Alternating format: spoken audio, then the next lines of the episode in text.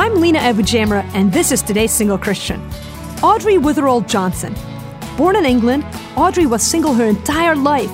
She became a missionary to China until she was imprisoned there and eventually forced to leave. Finding herself in the United States, she was asked to teach a Bible study to five women. Just five women! Her initial response was disappointment.